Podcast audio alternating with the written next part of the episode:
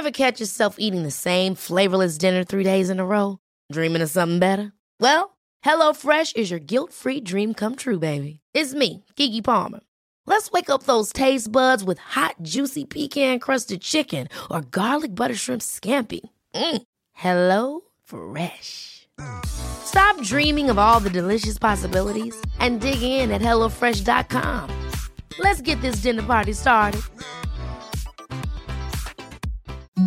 Imagine the softest sheets you've ever felt. Now imagine them getting even softer over time. That's what you'll feel with Bowl and Branch's organic cotton sheets. In a recent customer survey, 96% replied that Bowl and Branch sheets get softer with every wash. Start getting your best night's sleep in these sheets that get softer and softer for years to come. Try their sheets with a 30-night guarantee. Plus, get 15% off your first order at bowlandbranch.com. Code BUTTERY. Exclusions apply. See site for details. Support Wrestle Talk. Give us a subscribe. Making their way to the ring at a combined weight of undeniably sexy, hailing from London, the Wrestle Ramble Podcast! Are we getting Kofi Kingston versus Daniel Bryan at WrestleMania 35? I'm Ollie Davis. This is the other one, Luke Owen, and welcome to the Wrestle Ramble review of last night's Elimination Chamber. A review that I loved. No, not a review I loved, but I'm sure I will. A pay per view that I absolutely adored. I thought it was a terrific show all the way through. I'm just choosing to ignore that Baron Corbin Braun Strowman match and that weird way Lacey Evans thing. Uh, but apart from that, we have. I know you're going to say, "Oh, Finn Balor, Lio Rush, Bobby Lashley," but Finn Balor's the Intercontinental Champion now. I'm focusing on that result. I'm focusing on the Sasha Banks and Bayley becoming the inaugural women's tag team champions and the last seven minutes of that match, rather than the iffy first 20 minutes. I think this was a great show. Uh, I would agree with you. I thought that. Why the, are you being so negative? I thought that the opening chamber, particularly towards the end, was very good. Hmm. Bit ropey at the start, but by the end, very good. Um, and I thought the closing chamber was excellent. Very good match. Absolutely excellent. Probably one of the better chamber matches, if not possibly the best chamber match, because I thought the crowd was so good, and I thought the way the match they structured the match so well for the Kofi Kingston story, which I thought was just wonderful. However, I thought the stuff in between wasn't particularly great. Like I thought the the Miz Shane McMahon match was like good for a TV match. I thought the the I mean the angle with Becky was awesome, but the match that came before it was pointless. Well, it was never. It was never a match. Well, then, then why? Do it It was always an angle. Then why do it? Because why you bury, can't just have a wrestling Ruby angle. Riot? Um, and I thought the the Braun Corbin thing. Oh, yeah, yeah. good. Like that never ended. I'm pretty sure it's still happening. That's objectively terrible. It was. I think yeah. we can all agree that Yeah. was bad. And the uh, the the Balor Bobby thing. I think I'm just bitter because I talked myself out of picking Balor uh, to to go with the win. Perhaps that's where I am. Also, like, yay, Finn is champion. I could have sworn he'd won it previously, to be honest. But yay, Finn is champion. But it's a belt that means nothing. And it's, it feels like this. It, if if we're gonna be doing something with Balor as champion, we need to do something with him as as champion. Like I feel like I say this all the time. He needs to come out on Raw and issue the Open Challenge. Like we need to need to get that ball rolling and just keep having really good. If this leads to great Finn Balor matches on TV every week, I'm all for it. But like, what about the Intercontinental Championship has shown us over the last year that it means something? Well, sometimes the man makes the belt, but we can say. Sometimes the chase makes the man in the case of Kofi. And this really was, that like Elimination Chamber really was about Kofi's story. As, hmm. as great as the Banks and Bayley moment was when they won the belts, and that that really was a really nice bit, and we'll come on to that. For me, and I think for everyone else, it's this absolutely incredible Kofi Kingston comeback story. It's it's a difficult thing to say because it's not like he's he's gone away ever, and it's never like he was in the main event to begin with. So it's not a comeback story. It's just like late in his career, he's having a what do you call it? Like a, Career resurgence. yeah, career resurgence. But it kind of is a comeback story at the same time because he's never went away, but he went away to the mid card. He went away. I mean, granted, you could say he never left it, but hmm. like he's been in this this this mid carder for life, and then he's been in this tag team division for you know the last four or five years, whatever it is that New Day have that have been a, an act. So it kind of does feel a little bit like a comeback story because all of a sudden, the la- where were these Kofi Kingston fans two weeks ago? They were like begging for a, for a Kofi Kingston WrestleMania main event. Like they, they didn't exist two weeks ago. Now we've got loads of them, and there's a reason why. It's because Kofi's great, and we're all sitting there going like. Yeah, he was good, wasn't he? Yeah, I completely forgot that Kofi was an amazing wrestler and could tell really good stories in the ring and that's where these these two weeks of or this week of I'm an hour Kofi Kingston mark has has come back, and it's I, I think that it, so it, it is kind of a comeback story. It's amazing that WWE have created one of their most emotionally engaging stories. So I was trying to think about the last time I was this emotionally invested in a WWE storyline, and it was when Dean Ambrose turned on Seth Rollins. As whether that was the right decision or not, I think in hindsight it wasn't. That night after the Roman Reigns leukemia announcement, there was a lot of high emotion there, and I was very, very invested in the Dean Seth storyline. But here you've got, yeah, Kofi is just really connected with all the fans, and like you said, great crowd in Texas throughout the throughout the night. Like they're not going to cheer for stuff that's no reason to cheer for, like the Braun and Baron stuff. But when they were into stuff, they were so into it, and it was amazing. And the and Kingston got a large share of that that applause. And it's because everyone believed in him so much. Just six days ago, this wasn't even a thing. Yeah. It was it was going to be Mustafa Ali in there, likely Mustafa Ali running the gauntlet and, and having that terrific showing. But he got in he got injured. He was replaced by Kofi, and now he's like the, the so the show closes. Kofi outlasts everyone to be in there with Daniel Bryan, and they have just this terrific final 15 minute finale to the chamber match. So good. Sort of, sort of, So uh, good. like the with the Elimination Chamber 2011 when it went on with Edge and Rey Mysterio for ages, which we're reviewing for our Patreon podcast at the moment. Something I I wasn't a fan of, but everyone else at the time really praised. I'm a fan of in hindsight. Yeah, yeah. I really like that bit. But this, like this bit, wa- was was way better than that was for me. I thought that Kofi and Bryan had a really really great singles match that just so happened to be inside a chamber after an elimination chamber match. It's it's almost like uh, the the Shawn Michaels Undertaker uh, Royal Yeah, Rumble yeah, yeah. finish, where essentially they they just stopped having a Royal Rumble match and just had a match. uh, Yeah. in the middle of a Royal Rumble or at the end of a Royal Rumble, I I thought that the Kofi thing was just was wonderful. Like it was it was so good, and you're, you're right. It's like it's so emotionally investing in this storyline. It was just tremendous to watch, and it's funny. I was thinking about this of like I kind of, you know, I wish it could have been Mustafa Ali. It sucks for him that he got injured. Yeah. But at the same time, would that crowd have been so emotionally invested in that match if it was Ali? I think we're more emotionally invested in it because it's Kofi and because it's 11 years in the making. It's 11 years that people have been like, we would love to see a Kofi Kingston main event. Thought we are going to get one in 2009 and or wherever it was, and that just fell by the wayside. And ever since then, he's just fallen off into obscurity. Not obscurity, but yeah, the tag team wasteland that is WWE. And so now that he's getting this main event push, I was like, yes, here it is at long, long last. So I think that's why the crowd was because as soon as he came out, huge chance of Kofi. Oh, like yeah. I'd argue he got one of the bigger reactions of like all six guys that came out, and that includes Randy Orton and Jeff Hardy and Samoa Joe and AJ Styles. Kofi Kingston was the one that got the big reaction, and the crowd chanting Kofi, popping massively for the near falls. I went into this match knowing that Daniel Bryan was winning. I didn't. I I would. I convinced myself Kofi's never winning this match. So the near falls aren't really going to affect me. They did affect me. And this crowd, it never felt like one person there thought like, well, Daniel Bryan's winning. They all went. They were like, Kofi could win this. Kofi could faux show win this. It's it's weird how just even even after Tuesday, I was like, well, it'll be a nice thing. Kofi can have a good showing in the chamber, and then maybe gets a a Fastlane match out of it. That's what I figured. Yeah. But no way should he be going for the WrestleMania title, like the title at WrestleMania.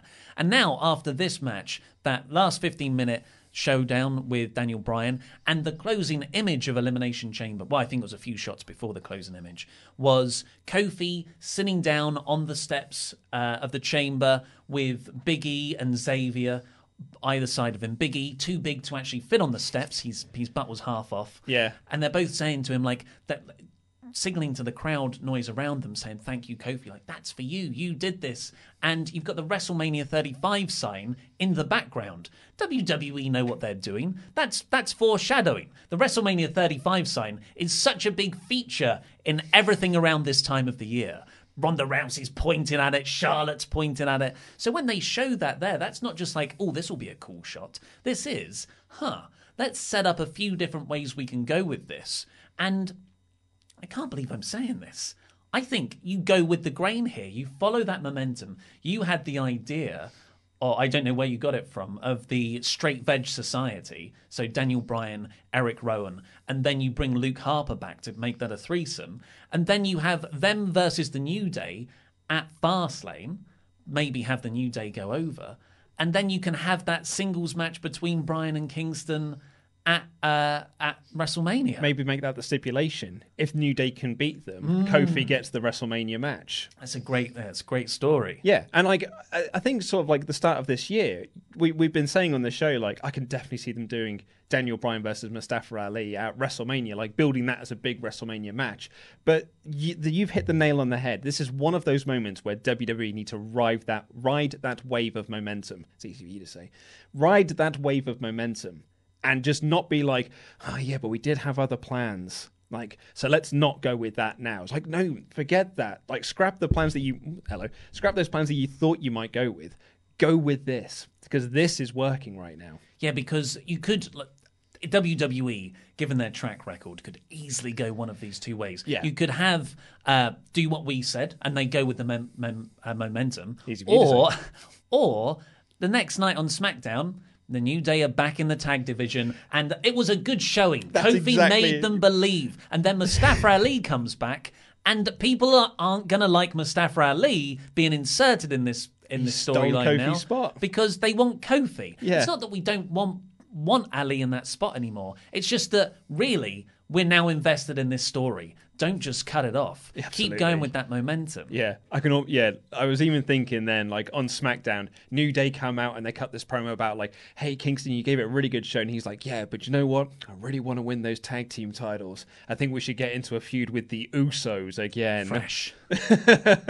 yeah, it's uh but I mean I'm really hoping because SmackDown have been doing such good work recently and the way uh, Elimination Chamber was framed. I, I I keep coming back to that that thought of what you said where would we be into Mustafa Ali? And, and we would, we would, but it's just a different kind of That's it, yeah. a, a different kind of into because Ali is this young up and comer, and they told a great story when they first debuted him back in this December on on SmackDown, and and have done since then. That's been a really really good character arc. He's still got that pinfall victory over Bryan. um, but now you've got Kofi in here. It's a different kind of passion because it, it does feel like the Logan end. This this isn't like this is an X Men uh, first class where you're like, oh, the young the young you guys are Yeah, coming yeah. up. This is the grizzled vet, but that's not really Kofi. But it's more it's more in that that range. side. I, I, I see. What, I see what you're saying. You're coming from here. It's. I mean, it's not in the same vein, but it's the Kurt Angle story that you wanted them to tell on Raw, which is the you know Kurt Angle's final run. What this needs to be is like this is Kofi's first run. The, Hmm. the the first run that we've been that he's been waiting 11 years to get and you can just build all of these promo packages in the build up to WrestleMania of like showing him in his early days showing him on ECW Yeah. Jim making me crazy and and all this sort of nonsense and you can like really build that up and just tell this incredible story of Kofi Kingston on this 11 year journey to the WWE Championship versus the man who is holding the WWE Championship hostage because he's Captain Planet and he's the planet's champion and he's going to be the champion forever. And that's what he's focused on. He doesn't even care about this 11 year journey. and the new, the new day when they go serious. Oh, those can be those could be great promo battles alone. Mm-hmm. Like take aside the, the in ring product, like that could just be a great feud based on the promo work. How old do you think Kofi Kingston is? I just looked it up. I'm going to say. Hundred, right? He's, he's been wrestling for about eighty years on I'm, Raw gonna, and I'm going to guess mid to late 30s. Well, yeah, you're kind of exactly right. He's Oh, really? thirty-seven. Oh, okay. Yeah, so, but he feels Younger than that. Yeah, he feels both younger and older. Older, yeah. It's it's a weird. It feels like he's been around the mid card for so long that you almost forget he's there. It's like again, you said the crowd kind of forgot that we love him so much. It's kind of Dolph Ziggler has maybe jumped the shark on this, but. That used to be where Dolph Ziggler was at. exactly and he, yeah. he was flattened out, and then he'll get a push, and everyone will be like, oh my God, Dolph Ziggler's amazing. I forgot about this. But then they did that too many times, and we've been exhausted by those kinds of pushes. But here, like, So glad he got that number 30 spot of the Royal Rumble or whatever it was. But Batista, uh, when Batista started getting his like main event run, he was he was like thirty five. Yeah, yeah. Like Kofi isn't past it for a long shot. He could have a legit five years at the top there. AJ Styles is forty two. Yeah. Oh no, totally. Like age now is not what it used to be. Hmm. Sort of back in the day. The the example I always used to give is that like British Bulldog when he returned to the WWF in like 99 and 2000 he was sad Yeah. it was a sad sight to see the Bulldog that way and he was there in his Wrangler jeans and he just looked rubbish he's the same age there that Finn Balor is now. And you're like, Finn Balor doesn't like he feels like a guy that's in his twenties, Hmm. you know, because he's still go and he's I'm pretty sure he's older than Kofi is, or it might be around. Keep maybe- talking, I'll have a look. Thank you very much. Google things live on air, or they're roughly around the same age. It doesn't matter that Kofi's in his late thirties now, because as you said, AJ's 42. Bobby, They are the same age. yeah, they're the same age. Bobby Roode's in his 40s. You know what I mean? It's like it Finn. Balor's older Is he really? by a month. Oh, bless him. When do you look at that? Yeah, it's just I, I, yeah, the crowd are so organically into Kofi. I can't believe I'm saying this. And it's just, It's they, they've just done such a good job. This is just six days Yeah. of, of storytelling. It's funny as well. I was thinking about this. You know, when we did our prediction show for 2019 and we were looking for like outlandish predictions for 2019, if someone had said in that predictions, oh, Kofi Kingston's going to get a big run in 2019, and like you're possibly going to be talking about him main eventing WrestleMania, yeah, quote, main eventing WrestleMania with Daniel Bryan, I'd have been like, that's an outrageous claim. Because we've been conditioned to believe Kofi is in the New Day, he's in that tag team scene, and he's there until the end of time. He's a WWE lifer. There's no worry of him going anywhere, but he's just going to be there, and you're going to enjoy him regardless. And now here we are, like six days removed from an episode of SmackDown, where I'm like, Kofi Kingston should be in that main event wrestle, uh, of main quote main event of WrestleMania, one of the main events of WrestleMania. One of the 20 One main of the, events. or they're all main events. in Your main events or the pre-show. or Finn Balor's match. Yeah. And um, so it it's just ride this wave. Ride this wave all the way to WrestleMania. Go with the grain. Don't go against it. And just like, and the crowd will be so into it come WrestleMania. And that could end up being one of the bigger, like, loudest reactions on the night of people believing Kofi Kingston could win the WWE Championship at WrestleMania. And that's kind of like, uh, based on the crowd reaction, could be as loud as Becky winning the belt. Yeah. Yeah, like WWE don't have many properly over stars. They haven't done for years. It's just all the part timers who have left. And now you're starting to get Becky, you've got Bryan, and I get Seth's not even at that level anymore. He's dipped down. So when you get something that just lands on your lap with Kofi, or something that, you know, full credit to WWE, they've managed to create this. Just go with it. Like you, you don't get many chances at having such an organically over storyline like this. Yeah. Diggity, dig, diggity.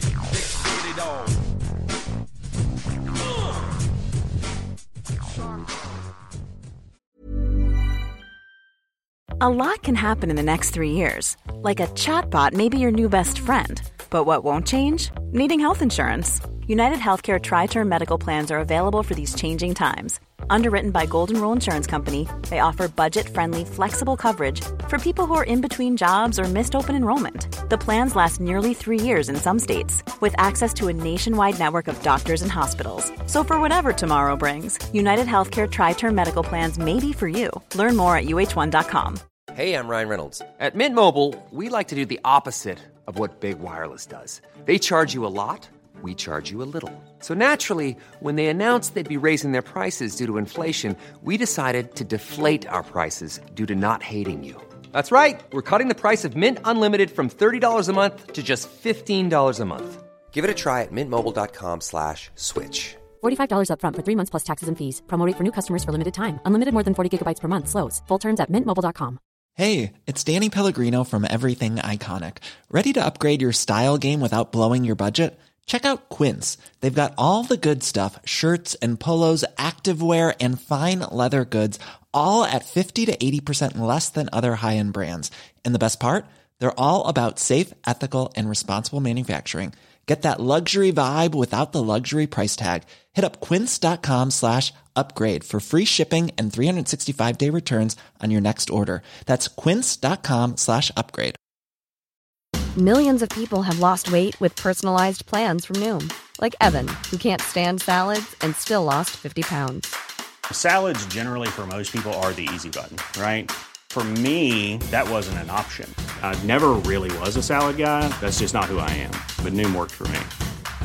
Get your personalized plan today at Noom.com. Real Noom user compensated to provide their story. In four weeks, the typical Noom user can expect to lose one to two pounds per week. Individual results may vary.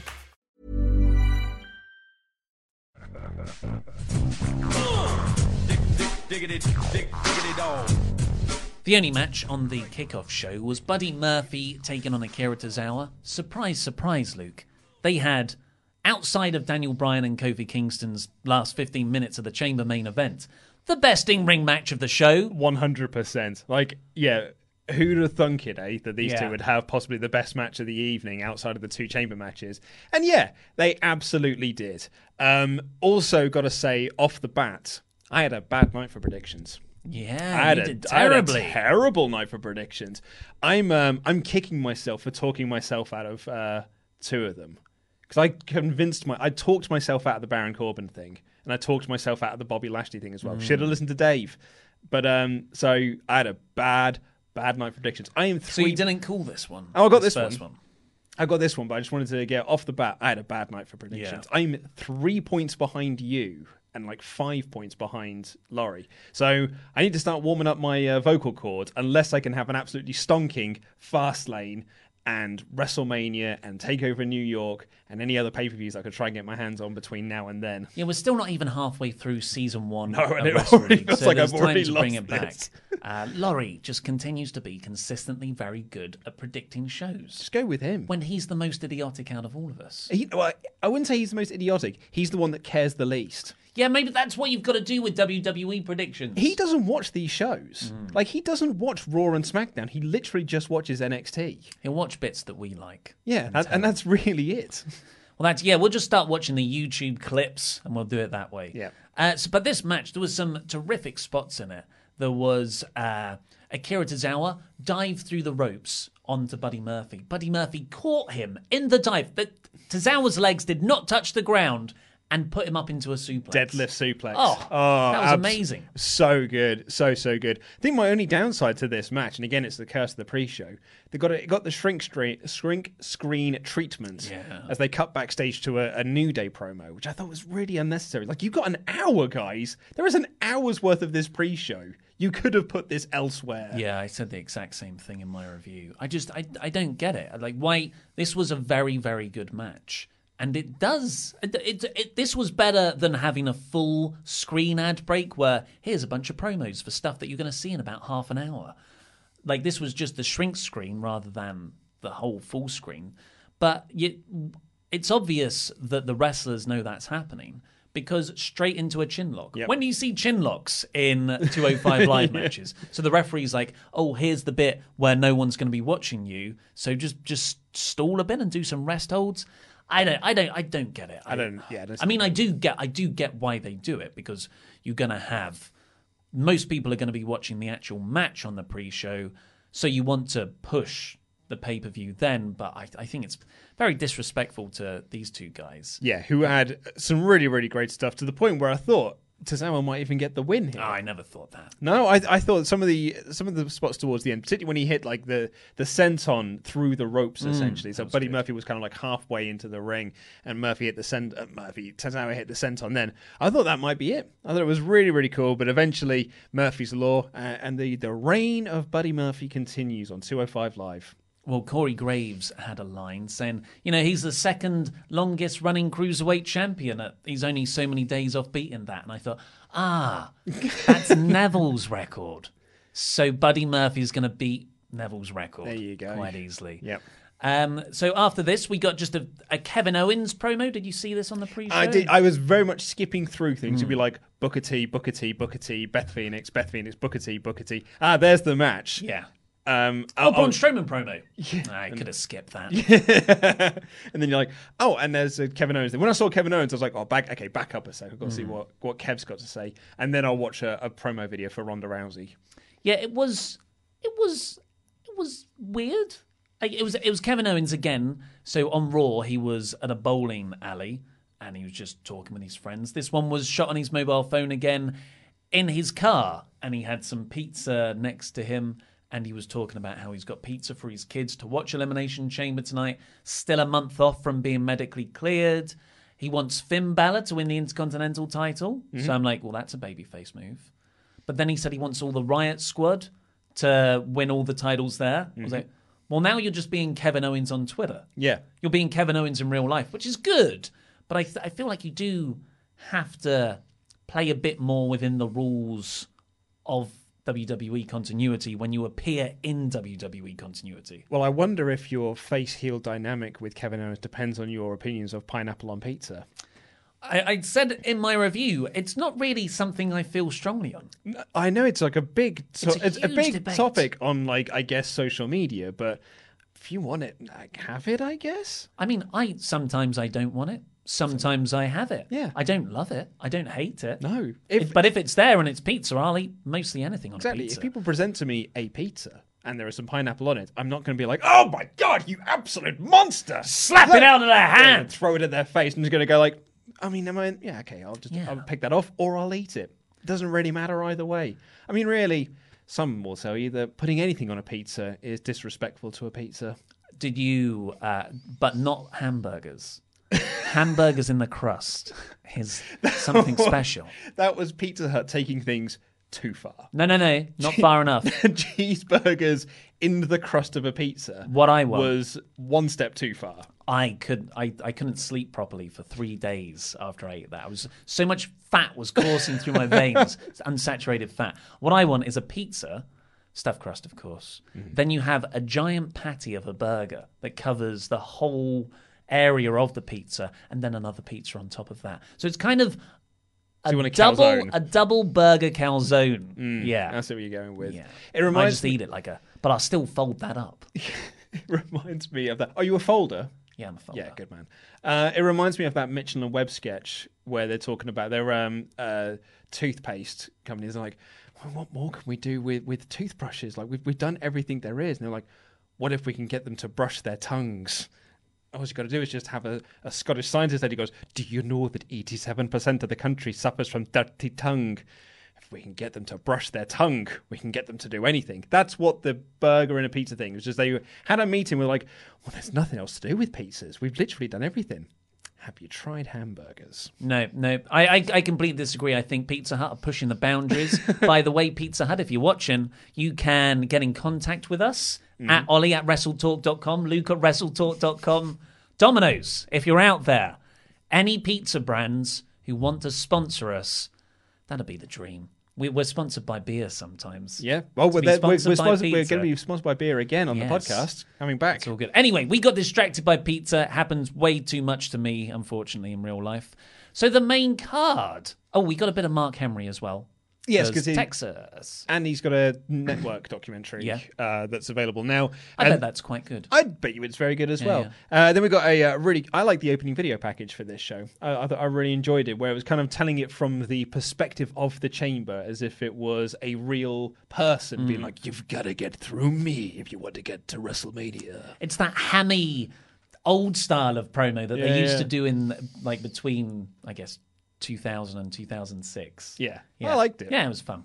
Uh, so we kicked off with the Women's Tag Team Championship Elimination Chamber match. Now there was a rumor going round Hmm. that the Kofi thing changed these plans somewhat. This was going to close the show. Yeah, yeah, that's what I heard. That Vince McMahon was that like all the wrestlers were told backstage this is going on last. Yeah. and then it, it turned out to be the men's match. Yeah.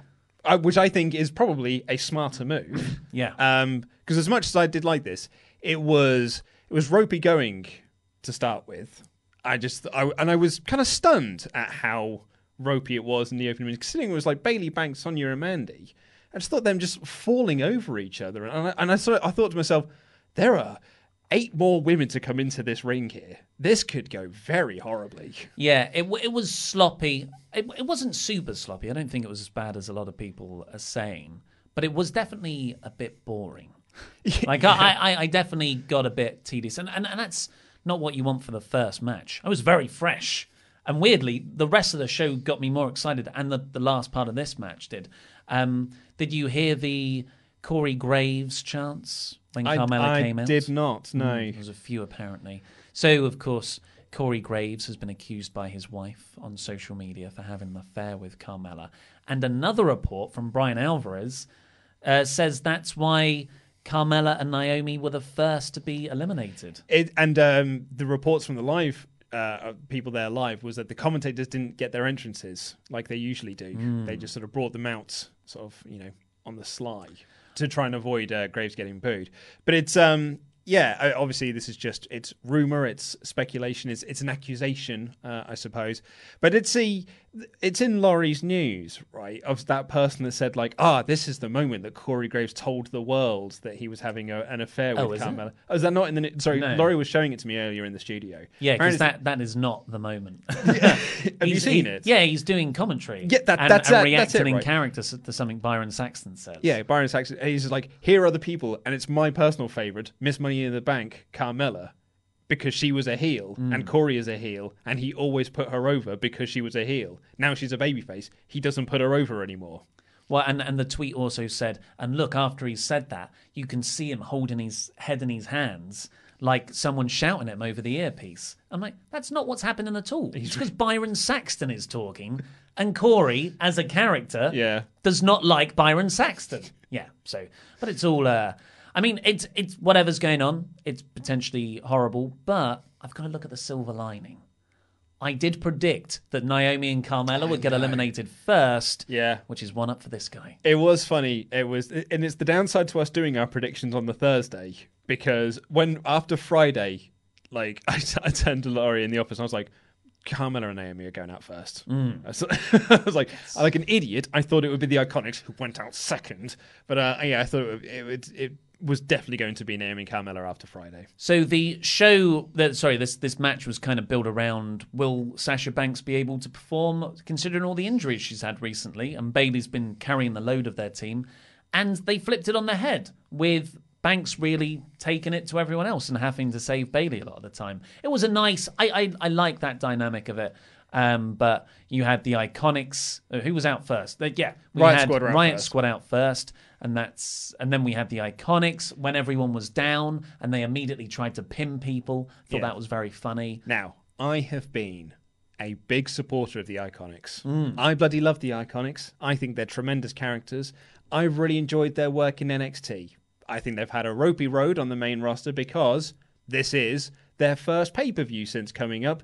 Unless you ignore, Su- well, Super Showdown is technically their first, but this is like their first Yeah. proper in canon pay per view appearance since coming up to the main roster they weren't even at Money in the Bank. Like, uh, you know, and you think most people are in that by accident.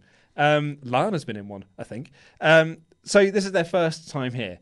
I feel like they've gotten worse. Like they were very bad, and I felt, I felt bad for them. And it just feels like, man, you go when when you get nothing to do for a year. I guess you just get bad at this because they were great in NXT, really good. They were they were good at trash talking while They were- moving matches were around. good. Oh no, I mean in this match. Oh, I like yeah. I, I thought they were doing good character work, but yeah, Yes. it- it's very sloppy wrestling. There was one of them where Peyton does this knee, and it was like the weakest knee Hmm. you've ever. Like there was literally no impact to it whatsoever. That's a bit sad. Oh well, well they were eliminated next. Uh, after, no, they weren't. Um, uh, After Naomi and oh yes, yes, we're they they pinned. Yeah, they pinned Naomi, um, and then they were uh, then they were eliminated. Yeah, uh, Naomi and Carmella were in for like a hot second, really. Yeah. they were they were gone out really quick. Um, there, there was a nice bit where they all hit finishes on each other, and there was a ten-person down. I quite enjoyed that. that was really spot. good. I, I and Sonya in that moment, she was my shining star of that. Where she hit that spear, it was Yeah, yeah, yeah. wicked. It was cool. That was the first bit where I, I started to get into Yeah, the match. that was and then my- a couple of minutes later, I was fully. that in. was my turning point too. uh, because that and you're like ah there's a lot of people in there because Jax and Tamina are going to run through them all Nia Jax and Tamina are out last and they they eliminate um, the Iconics pretty quickly after Yeah. they tried to hide in the in the safety so of the pod good, so funny. funny They did, they even did like the friends thumbs up. They were like, "Oh, friends!" Yeah, yeah. I loved it. It was really funny. uh, and the Riot Squad um, they got pinned after that with a pretty cool looking Jax Samoan drop off the second rope, I think it was. Yeah. Then Tamina splashed them both. Uh, and then Jax, as we all know, looking at Braun Strowman, they can't course correct large people when they run. yes, but what was she running at? Bayley! She was nowhere near Yeah, yeah. her. Oh, Bayley did move, but she'd already started in motion. it's like like Bayley was sort of half in the ropes, and Nia Jax just started charging towards her. But Bayley didn't even have to move because Nia Jax was nowhere near running towards her. She essentially ran at the pod. She thought the pod was a person and charged at them because Bayley didn't have to move whatsoever. It's very disorientating when you're in there. You've got this sort of perspex glass. It's at the weird angles. You don't know where people are. Okay. Bright lights. So you think it's like a mirror effect? Oh, yeah, she yeah. thought she saw it, like the ending of Skyscraper. She Yes. thought that's basically she was in. That really cool but really pointless bit of skyscraper. That's my favourite moment of Skyscraper. When he introduced this, thing, you're like, "Oh, okay, well, this is going to play into the third act." That's the I guess. Yeah, that's the fight Yeah, scene at the end, is it? Yeah.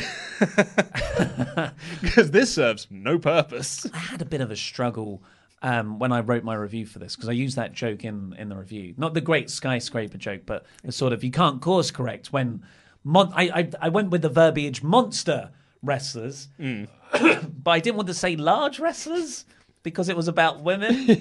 So I just said monster wrestlers. You don't want to Dave Meltzer this. Yeah, I didn't want to, but like she was, she's definitely bigger than everyone else in the ring, and she's booked that way. Yeah. but I still felt uncomfortable recognizing that she's she's large. I, I, I feel weird saying it now. Well, I'm I'm going to save you a little bit here because this led to one of my favourite moments of this whole match. Tamina which is- bundle. Which is Nia Jax just bundles herself through the pod because Mm. she's a doofus, apparently.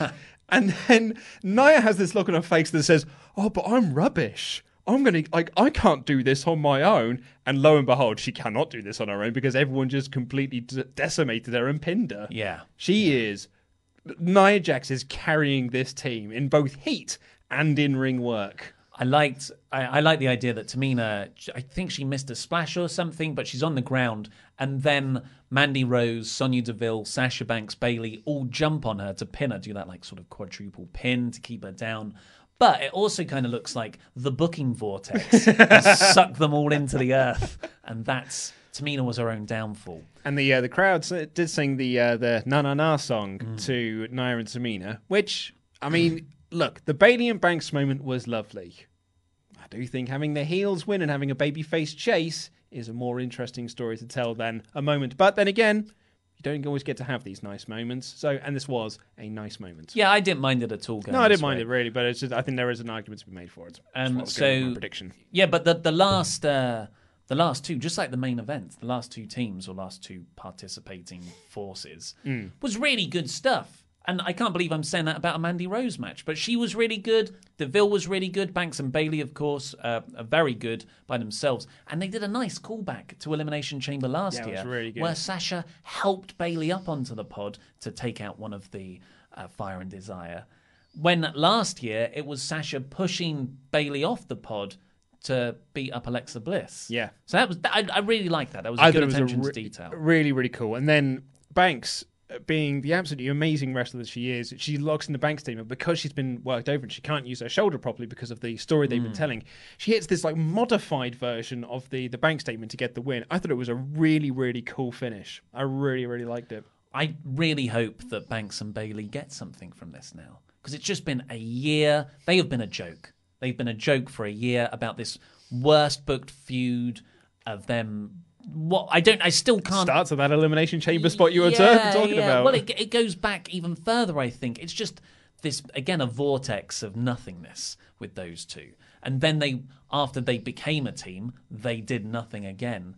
Just matches against Riot Squad, who are their own version of don't pay attention, nothing's going to happen here. Do you see Liv Morgan's tweet? No. Was on Saturday night. She put up this tweet saying like, "We've been booked against the Bella Twins, Ronda Rousey, Bayley and Banks, blah blah blah, blah, and we're booked against them because we're the best, and that's why we're always in these matches." And I was like, "Yeah, but you lost all those matches, so you crap then." but they're making them believe to get booked there in the first place. But this was this was a really nice moment. Uh, Banks and Bayley were visibly and I think authentically overcome with emotion. You could hear Beth crying on commentary. And Yeah. I thought Corey was really nice about this as well because Corey's always been like he buries Banks as, as often as he can do uh, within character. But even he, like when the match finished, he's just like, "You're crying." Yeah. Like was- he just goes like, "All of a sudden, there's a lump in my throat." Mm. So I thought was a really nice touch. And the crowd are chanting, "You deserve it." I thought it was, a lovely. really, really nice moment. Got to give a shout out to Riot Squad. I know I just sort of buried Liv a little bit there, but their dive off the pods, uh, I Hmm. thought was really good. They did this double dive. Um, but my favourite spot um, of just like, of miscommunication was they did a spot where Mandy Rose was in the corner and they were going to do a, a catapult of Sonya Deville into Mandy Rose, but Mandy sort of moved out of the way. So Sonya just went into the corner, and the commentators went, "She hit Mandy," and then realized and were like, "Oh no, Mandy got out of the way." But my Ah, favorite on the spot. but my favorite moment of this is when they both hit. Sonya just looked at Mandy with like, "What are you doing?" Uh, so after that lovely moment, we got another lovely moment with the Miz coming out, and he said, "I'm going to dedicate this tag title match to my dad, to my wife Maryse, to my daughter, and drum roll, Maryse comes out." Their, their second child on the way. How exciting! Lovely, lovely. news. Lovely bit of news. I felt like I, I, I- I guess like we, we get it here with, with the viewers and, and when people send in stuff to us. I feel like we're a big family. Yeah. And when Miz said that, I felt like I was part of his family. That was nice. like that with the Kofi stuff and with Banks and Bayley. This is the correct balance of baby faces and heels on a wrestling show. Yeah. And then you, you then you have like heels getting the nefarious stuff. I mean, Daniel Bryan won the main event. That's a, that was a heel thing to happen. But as a fan, I don't feel like I've been just beaten down to the extent of not wanting to watch anymore. Like Baron Corbin. Yeah. Um, yeah, I thought it was a, a really, really nice moment. And Maryse comes out, and then Shane comes out, and they all hug, and it was just it was pretty lovely, really. I was I was really happy for them. Proposal. I did see your note about this, which I I love. Shane's the father. that is how we get the McMahon He'll turn on Miz Yeah, because he's been sleeping with Maryse. Think how sweaty that man gets while jogging. he was so sweaty in this Oh, match. he got sweaty and red faced. He was so sweaty. Bobby Lashley was backstage going like, he's very sweaty. That man needs a towel. He he is. So, uh, can you get him a headband? He is Hmm. very sweaty. The, Byron Saxton also said that the Usos are the longest running tag team in WWE history. Well, if you count from birth, Well, yeah. when did they become a tag so team? So apparently it's five five years they have been a tag team in WWE, and that makes them the longest running tag team in WWE. Now, either I misheard that, which you know, if I did, I, I apologize for, but that's what I heard, and I was like, is that true? That can't be. Not not with the eighties. Well, yeah, And but how what, how long? long were they in WWE for? Like, the, like the Road Warriors came in as the Legion of Doom, but they did get they went sort of back and forth with WCW, and I don't know, man. Like, is it could be true? Well, let's see what happens after April. I'm sure that. so one of the so what happened in this match was the Usos eventually won, which I was a shock. I think we all had Miz and Shane to retain here. Thought we'd lose them at Fastlane. Yeah, and then on the Wrestling Observer review of this show, they said Dave Meltzer pointed out, oh, of course they lost. Like, of course they won rather because they don't want the Usos going to AEW. Uh, reports are that their contracts are up Oh. around the April time, like a few other people's are. So it's And a I was like- revival situation. I was like, of course. Yeah. Like the two teams that are in danger of leaving for AEW just just happen to have won tag titles this, over a week period. Yeah. Raw with the revival last Monday, and now here with the Usos. And after the Friday that Jimmy Uso had as well. Yeah, of course. So he was arrested.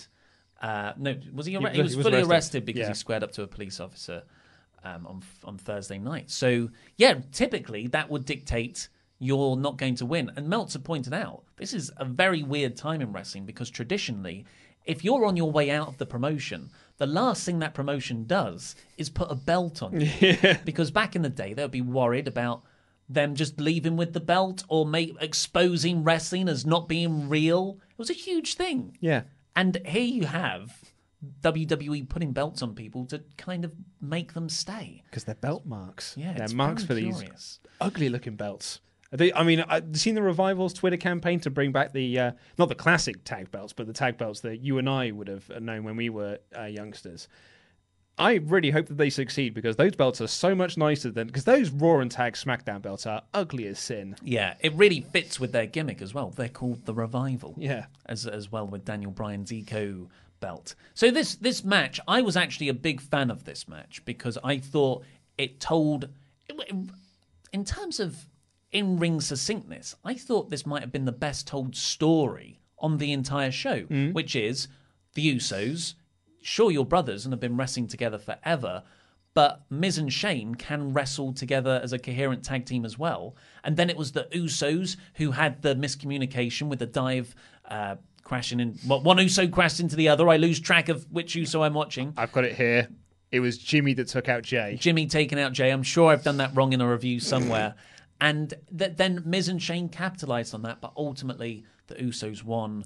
Because the Miz pushed Shane too far. Mm. That's the storyline that they're, they're telling with this is that Miz gets too into these things and he keeps telling Shane to go up top and do the elbow, which takes Shane out of the picture. And then Miz has to do things on his own. He gets too excited, he gets too into this. And when he lost, Miz, his acting was great in Yeah, this, where he yeah, just yeah. looks so sad because he dedicated this match to his family. And this, that, and the other. His unborn child. His unborn child. And he just looks at Shane and he's like, I'm sorry. yeah. I'm so sorry. And later on, there's a, a segment backstage where Shane's getting tended to in the medics room, and Miz is still furious with himself, and Shane's trying to calm him down. So I, it'll be interesting where they go with this team. Uh, I, I love this match. I love this story. I thought it was a, a fun match as well. Uh, that that great spot where Shane hit one coast to coast, goes up Yeah. to hit another in the opposite corner, but gets super kicked in midair. Just the, horrors of was it Survivor Series 2016? The one with Roman Reigns Roman spears Reigns' spear. I, I, it get, gets me, but it was a cool spot. Um, but I just looking back at this rather in isolate rather than in isolation and as a whole arc. It would have been better if they never won the belts at Royal Rumble, but they keep going up against the Bar, against the Usos, against the New Day, just falling short every time, but really proving themselves. And you build towards a WrestleMania title win. Hmm. And that's the big payoff. And then that's when you start to sow the seeds of dissension. So it feels like they've told a rushed, sto- a very rushed story. When this hmm. is really a nine-month story, that it seems like they're telling it in three. You you want WWE to do long term storytelling though. They do it for they do it for their top people. That's what, and he Shane is Shane's one of them. top guy. Yeah, He's the he's the best best in the wrestler in the world. world. So I thought this match was. I, I I think I like the story of this match in terms of the acting that Shane and Miz did than anything else. Hmm. I like the Usos in the match because I'm a big fan of the Usos. But like aside from the Shane coast to coast spots and Shane doing the elbow, I'm not sure I could recall anything else that happened within the match if I didn't have my notes. I thought it was a, a, a fine SmackDown match, but pay per view level worthy storytelling and furthering that story. Yeah, I mean, I, I it's Miz and Shane. I wasn't expecting this in ring classic. I, I got what I But wanted from Shane's this the kind best of wrestler match. in the world. I know. Um, but yeah, it's the Usos are now the SmackDown Tag Team Champions. Six times. Yeah, so it'd be interesting to see where they go from here because they haven't really been setting up anything outside of the Miz Shane stuff, and now Miz and Shane aren't in the title. I mean, does that feud continue? Just do it as, yeah, do a rematch at Fastlane, I guess. I mean, automatic Real. rematch clauses are antiquated. Yeah, well, they're not. They're not around, No, absolutely. and neither are McMahon, uh, McMahon heel authority figures. Authority Ma- figures ma- are a thing of the past. After this, we got Finn Balor taking on both Bobby Lashley and Lio Rush Oh, we also had- for an intercontinental title. Paige here, plugging Paige her, here. plugging her movie. Yeah, and Lio and Bobby did a, uh, a backstage interview with Dasha question mark, um, asking whether Lio is the weak link in this. And it was at this point here I was like, Finn's winning. Damn it! I'm an idiot. I'm an absolute idiot for not seeing this coming. Yeah, you're saying that because you did the wrong prediction rather than you wanted a lengthy run for Bobby Lashley. Well, yeah, I mean, Bobby did so much with that belt that he he really needed it longer, I guess. But um, yeah, when he's, he's like Lio said, like I'm not the weak link, but Bobby was like, yeah, I think you are, mate. And I was like, dang it, I was totally wrong. And that's, I mean, this was a pretty well told story as well in terms of Lio Rush only tagging in when Balor was down and then tagging out when Balor had kind of recovered. And eventually Rush gets too cocky, blind tags himself in, and Balor traps him and, and gets the win by pinning Rush. Um, it, it was a that that's that's a very well told story. I mean, it's not the story I particularly care about. I think it looks stupid when you do it with championship belts. The idea that a guy can lose. I mean, it's different in a three way. I don't know why a three way is fine, but this this irks me. Did it, did it work because, like, remember Christian when he was in TNA was undefeated for two years, but had been champion like twice, and apparently, but had never been pinned and never submitted. Um, Uh, but with the, the Finn Balor thing, I think what I sort of what irked me about this match is that this is Balor winning the belt, but this was ninety percent one guy dominating the other guy, and then them getting a win out of nowhere by pinning a cruiserweight. So I, I, I'm not sure it's like a, a re- didn't feel like a big win for Finn. No one buys into Balor on Bobby Lashley's level. Well, that's what, and that's He can what make the- him believe. That's what this match essentially told you. This match told you Finn Balor is proper rubbish. Unless he's up against a cruiserweight, then he's very good. Um, yeah, I I totally get all that criticism. I wasn't a fan of the match itself, although it did what it set out to do. So I guess Just get the belt on Finn, yeah. Yeah, I'm just at the end of this. It's one of those things where I could go either way. I could hate this match and agree with you, or I could just go. Finn Balor's Intercontinental Champion. Somehow, this is the only title he's win he's won since the Universal title back in SummerSlam 2016. A title he never really lost, and he's champion now. So I'm happy with that. I was on I'm, was in a good mood. Yeah, no, it's uh, just fair enough. And like, and I think that the match itself was, I, I didn't particularly care for it much, but I'm glad to see that Finn is champion. But for me, I, I think I'm going to err on the side of caution that I would like to see them. Like, grand, R-Truth is is United States champion, but like, what has that meant since he won it? Like, it's, uh, Finn at least will get on TV because Raw's got a lot of hours to fill. But it's where we go from here because Lashley didn't seem to care later on in the night that he lost the belt. And also, Finn didn't seem to care that his friend Braun Strowman was being beaten down either. But We'll get to that. we'll come on to that, I We'll to guess. that. Uh, after that match, after Balor walked out, Lashley hit a freak accident again on Lio Rush. Not again, but he's used the freak accident before.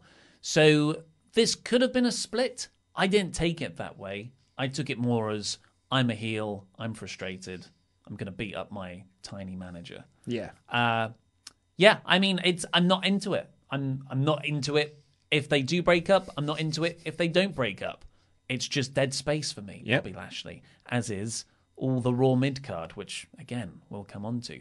But what was good was the angles that surrounded two minutes of wrestling in Ronda Rousey taking on Ruby Riot. Hey, it could, she could be in the main event of WrestleMania. Mm. Ruby Riot, that is.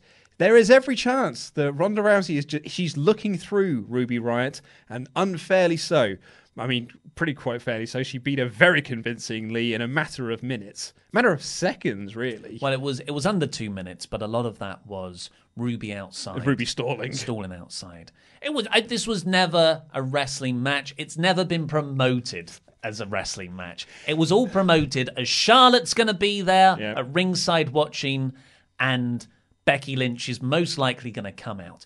And that's what happened, and that's what I got. Yep. I wasn't disappointed by Ruby versus Rousey because I never bought into that happening, but I was very pleasantly not surprised, but they, they just had a great angle Oh, afterwards. the with angle the- was so Yeah. good. It was awesome. So, so good. So they set this up before the Ruby Riot match. Not doing a video package recap or anything for the, the classic Ruby Ronda feud.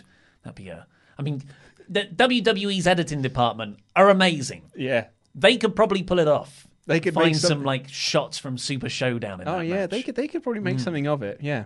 Um, but they they showed that live live events actually matter because on the previous night, Becky Lynch turned up even though she's suspended at a WWE live show, attacked Charlotte, but Charlotte kicked Becky's knee and blah blah blah. Yeah. I thought that was a nice way to say, hey, we do run live shows and stuff does happen on them. Please come and see them. Yeah. Because not many people are at the moment. Yeah, live shows are this weird thing where they are out of cont- like they're out of continuity shows because despite the fact they'll be building up to a pay-per-view match in 3 weeks, they'll have that pay-per-view match at a house show, like this quote first time ever thing.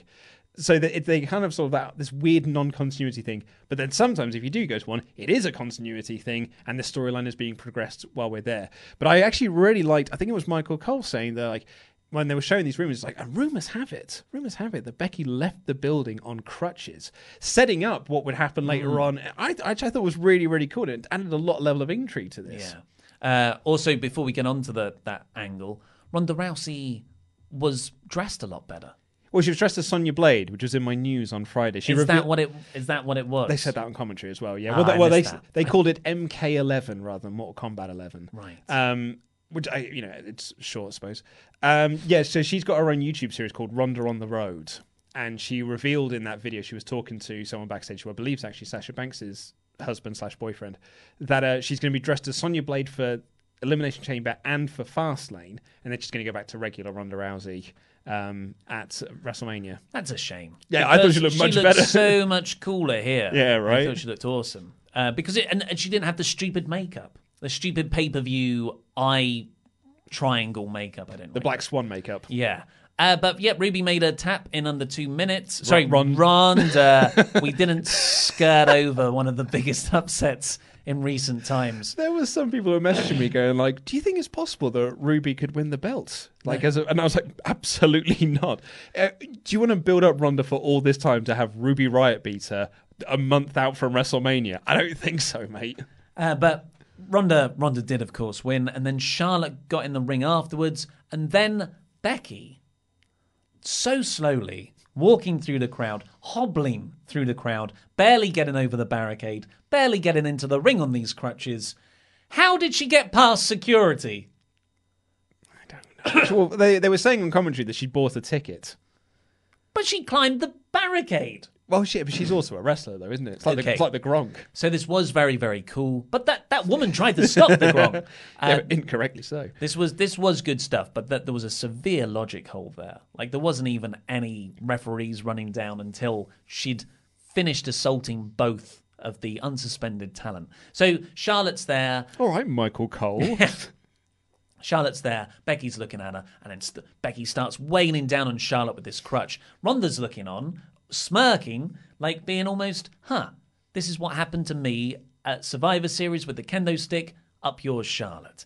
And then Ronda picks up the the crutch. So Becky has a crutch, Ronda has a crutch, and for a moment I thought we're getting a lightsaber battle. oh yeah, they're going to be sitting there going. Yeah, yeah. But instead, they both turned, they looked at Charlotte, and they're like, okay, let's both beat down Charlotte because neither of us like her.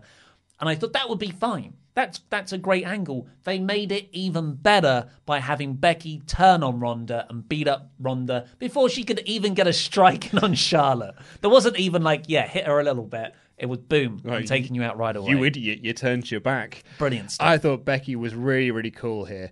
And then security ran down. The crowd are going nuts. They're chanting for Becky, Becky. Like even during the quote match between Ronda and Ruby, there were chants for Becky. Mm. Like it's it's incredible. It, it's a bizarre thing, the Becky Lynch thing. I was thinking about this over the weekend. The Becky Lynch thing I find very, very bizarre in that she is clearly the most over person in this company. Like I would argue she's the most over person in this company, possibly just just above Kofi Kingston at this point. And you could argue she's the most in, over person in, in wrestling, full stop. Hmm.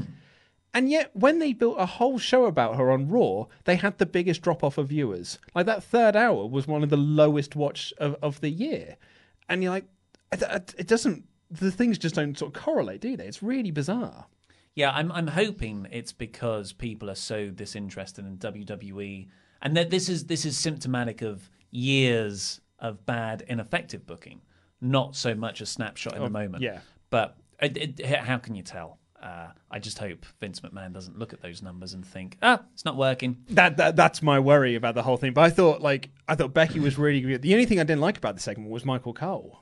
and that after this really hot thing that happened, really you want to sort of give us a break and go, okay, here's a video package while we try and gain control at ringside. Send Lacey Evans out for a second. Instead, Baron Corbin's music hit right away and it just brought me crashing down like Hulk Hogan's entrance music. Yeah. And I just thought, oh, god damn it, I forgot this match was on the card. I couldn't believe this was a, ahead of it. In all fairness, but I, I, I do want to talk about the Michael Cole thing mm. because Michael Cole was burying Becky Lynch in this segment, and it felt so so unlike a face commentator should be doing.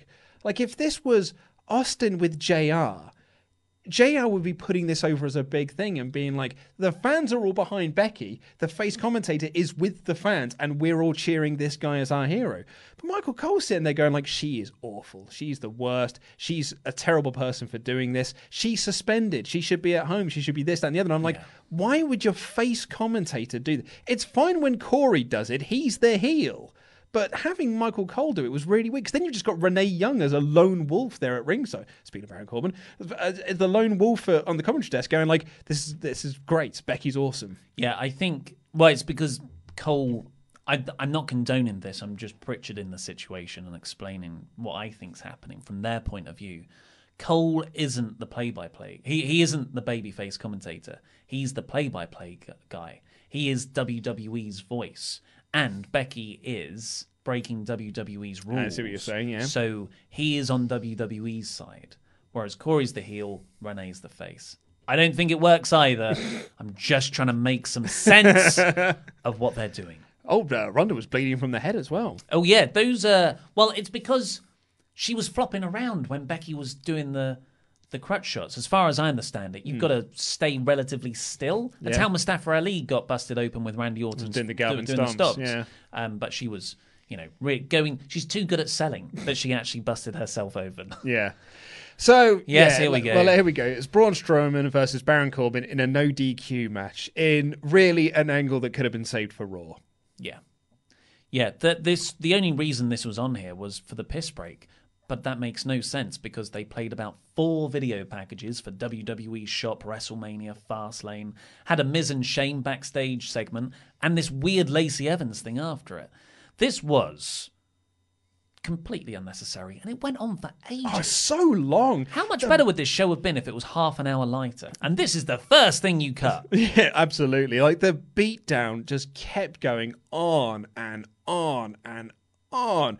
Made worse by the fact that Michael Cole's on commentary going like, it's just like Raw a few weeks ago when they took it. And I was like, I know it's just like Raw. I've seen this so many times, Michael Cole. And Corey Graves is going, Braun Strowman's got no friends. But he does. I've seen them. They, were help him out Monday. routinely. They- Where's I was like, where's Kurt Angle? Where's Finn? I even wrote down at one point in my notes, where's Finn? And I thought, get rid of that note. You're an absolute idiot. Of course Finn's going to come out and save him. So I, I got rid of that note. And then the then the segment ended, and I was like, no, re- really, where was Finn? Bobby came out. Bobby came out to help his friend. He's celebrating on that Intercontinental title money. Guess It's- so. what happened? It was Corbin versus Strowman. It was a no DQ match. They did some fun stuff, like Braun caught a giant desk chair. Braun also caught a kendo stick and said, "What did he say?" He said, "I don't need kendo stick to whip your ass." Yeah, so And that was broke it cool. over his knee. Um, there was a, a running power slam through a table, and that and that's when Drew McIntyre's music hit. Bobby Lashley turned up, and that these three heels just beat down Braun Strowman. I, I just don't get why they're a team still. Like, what have they ever done a mission statement? Bobby Lashley had just gone through some things earlier, and now he's seemingly fine. Uh, I, I didn't like this at all. Braun lost, which I don't think is good for. Like he has just been flattened out over the last six months, systematically chipped away at any bit of momentum he had.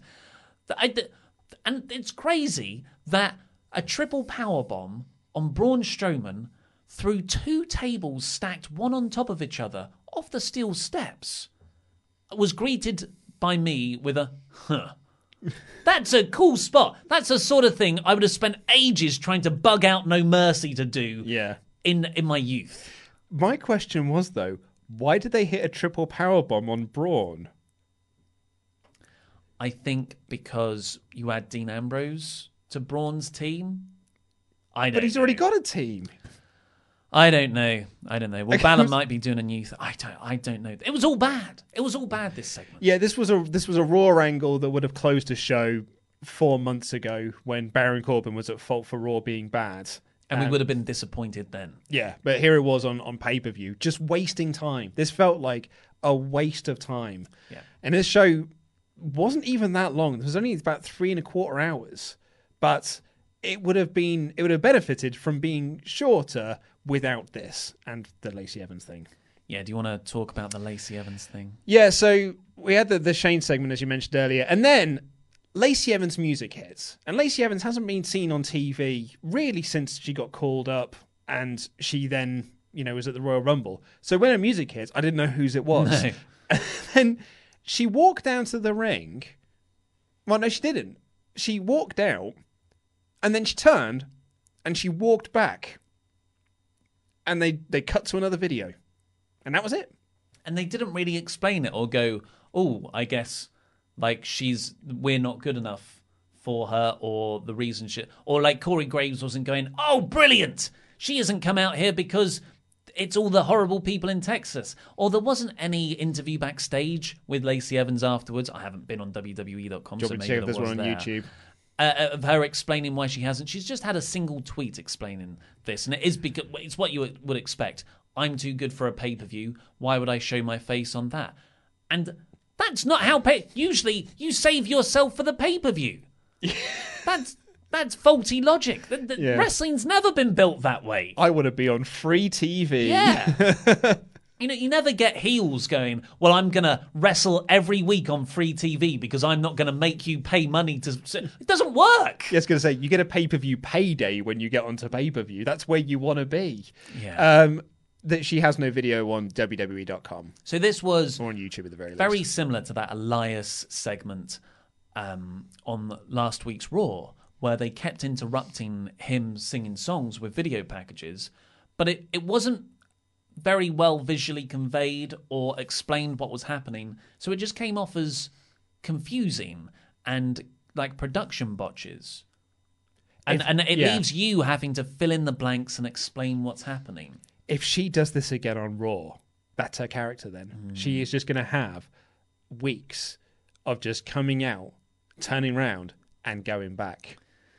That'll get her over. Yeah, so we've got Lars Sullivan's gimmick is not being around at all. We've got Lacey Evans' gimmick is walking down to the ring halfway and then leaving, and we've got EC3's which is a mute, and Otis Dozovic's is Sorry. being a ho- sorry Otis is is being a horny gremlin. Yeah, those WWE call ups worked really well. Everyone who said we were being too negative. hey Luke, what would you say if I said to you, blood, sweat, tears, pain, full throttle, high octane, making moves, taking names, cruising down that fast lane, fear, facing, dream, chasing, now or never, no dream wasting, fueled up, and my heart's racing, time's up, no second placing, it's WWE fast lane, baby. I'll be honest. I'm amazed I didn't get more people sending me messages going like, teasing Adam Cole, aren't they? Well, I didn't think of that until you just said it. Yeah. Because it's it's spelt baby. In the title card, it's spelt baby, not bay bay. Well, I know, but still, subtle, Bye-bye. subtle, isn't it? Um, yeah, I mean, it's funny. It's you came in and you you said this to me in the office, and I guess WWE paper. This looked like every video that WWE do for their pay per views, so it didn't really affect me. This wasn't like best best of both brands because it wasn't the stars themselves singing it. This was just this could have been a pay per view advert for Hell in a Cell, and I've been like, yeah, that sounds about right. But most pay per view adverts get Pitbull or Flo Rida songs. Not in the early stages. That comes later. I don't know. But Fastlane isn't a big five that you start selling with with its own It's song. on in three weeks or two weeks, like two or three weeks away. I I I think this is brilliantly awful. uh, I think it just stinks of a load of white businessmen in a room going, "Rap's edgy, isn't it? Yeah. Let's make a rap, an original rap for a pay per view we're selling, where they have to say WWE Fastlane, not Fastlane." It's WWE Fastlane in the lyrics. It's like the the uh, the Wrestle Rock Rumble all over again. Um, the, what I would say about this is that at least we know what's probably going to win the poll when it comes up for what song the loser has Oh, to do in the predictions video. Well, it's mercifully short. So Yeah. that's uh, we'll just have to do it three times in a row. It's sorry, either- sorry. You'd have to do it three times in a row. Yeah, it's it's this or Lacey Evans' theme song is is what Mm. I'm thinking at the moment. Well, we've already covered the main event, but it was more from a Kofi side of things. So we'll just go through a little bit of the, the match itself. Uh, it it was it was really good was even so good. before the Bryan and Kofi Yeah. stuff. I so Samoa Joe and Co- uh, Samoa Joe and Daniel Bryan started off the match, which really is my own the only thing I would change. I'm not saying it was bad because I, I like the way it played out, and that shot battle between Joe and Bryan was quite Yeah. horrific, quite awesomely horrific.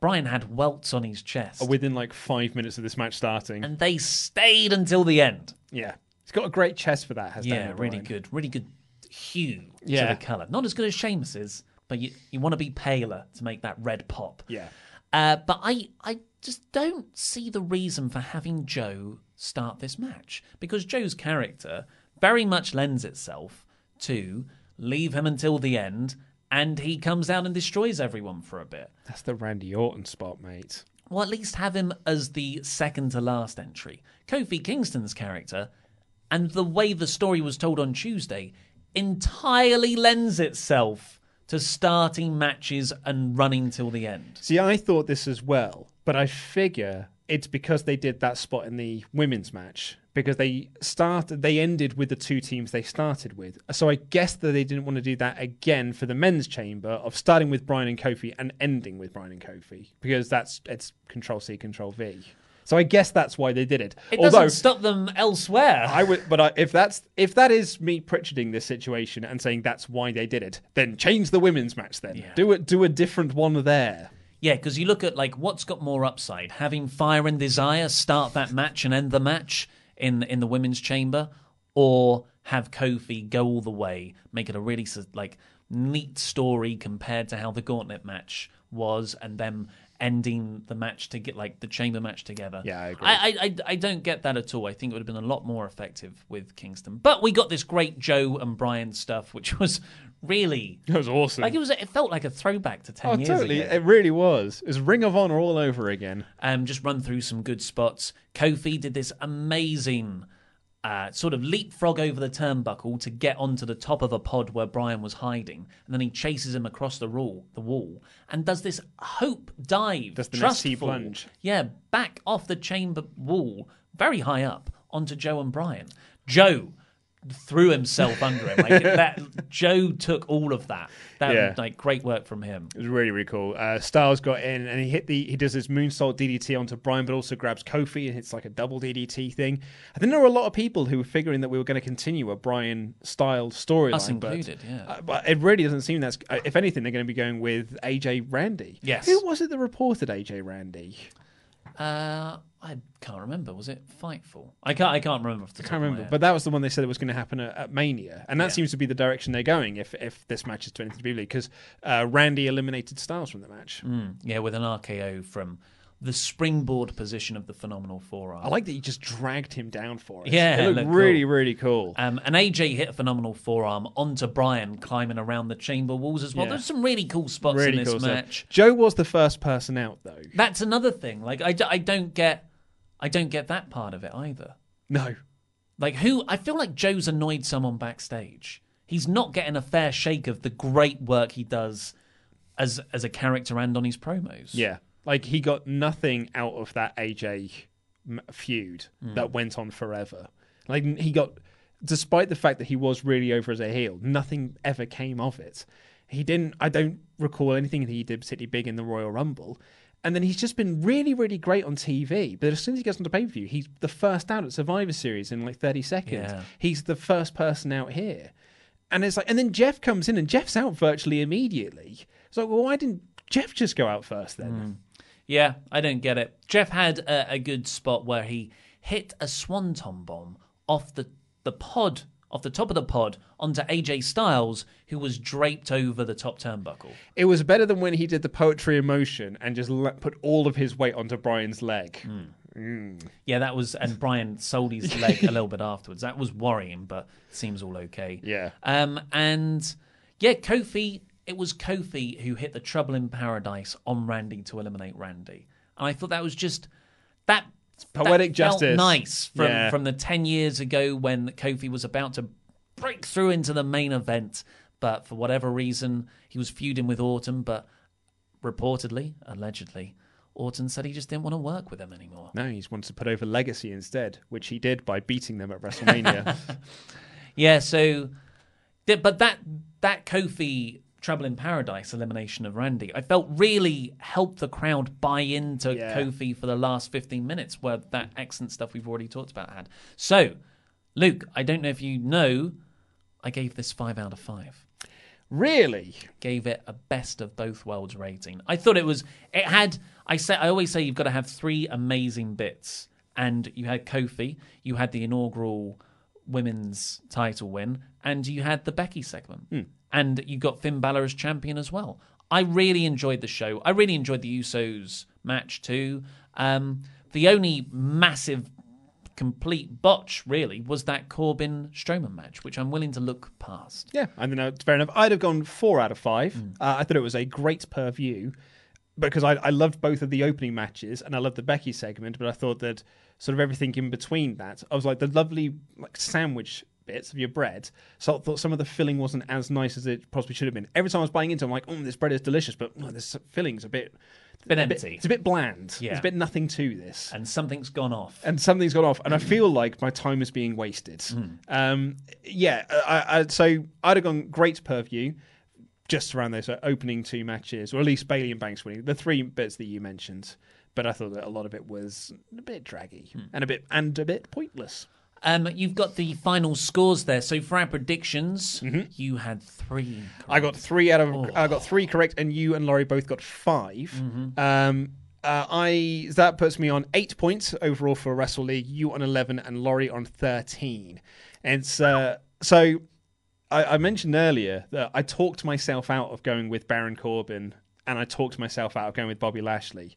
Even if I'd gone those, I'd still be last. Like I have had a dreadful run of this in 2019. I've I'm on a poor run of form at the moment. We're only two shows in. Still, still at least three to go. Well, that but that also includes like Rumble. I did very badly with. I did bad with Takeover Phoenix right? Yeah, you and I did lost and I did uh, bad with uh, NXT UK Takeover as well. Um, Impact Homecoming, I did brilliantly with. That almost saved me Hmm. really because my run of form has been diabolical as of late.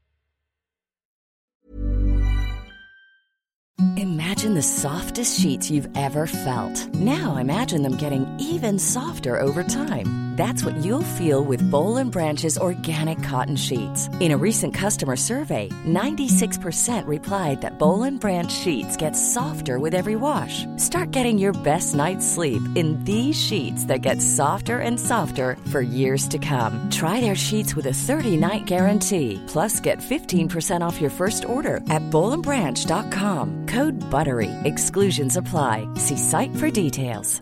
Ever catch yourself eating the same flavorless dinner three days in a row? Dreaming of something better? Well, HelloFresh is your guilt free dream come true, baby. It's me, Keke Palmer. Let's wake up those taste buds with hot, juicy pecan crusted chicken or garlic butter shrimp scampi. Mm. Hello Fresh. Stop dreaming of all the delicious possibilities and dig in at HelloFresh.com. Let's get this dinner party started.